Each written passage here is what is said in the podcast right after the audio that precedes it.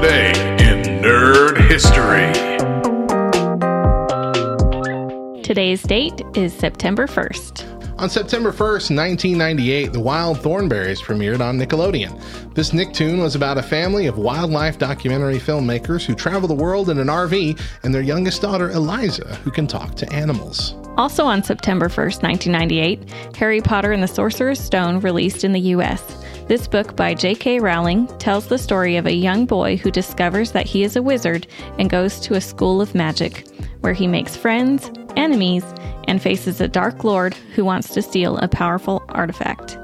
This launched one of the largest fantasy franchises in history. For more nerdy facts about today's entries, find the companion article on lovethynerd.com.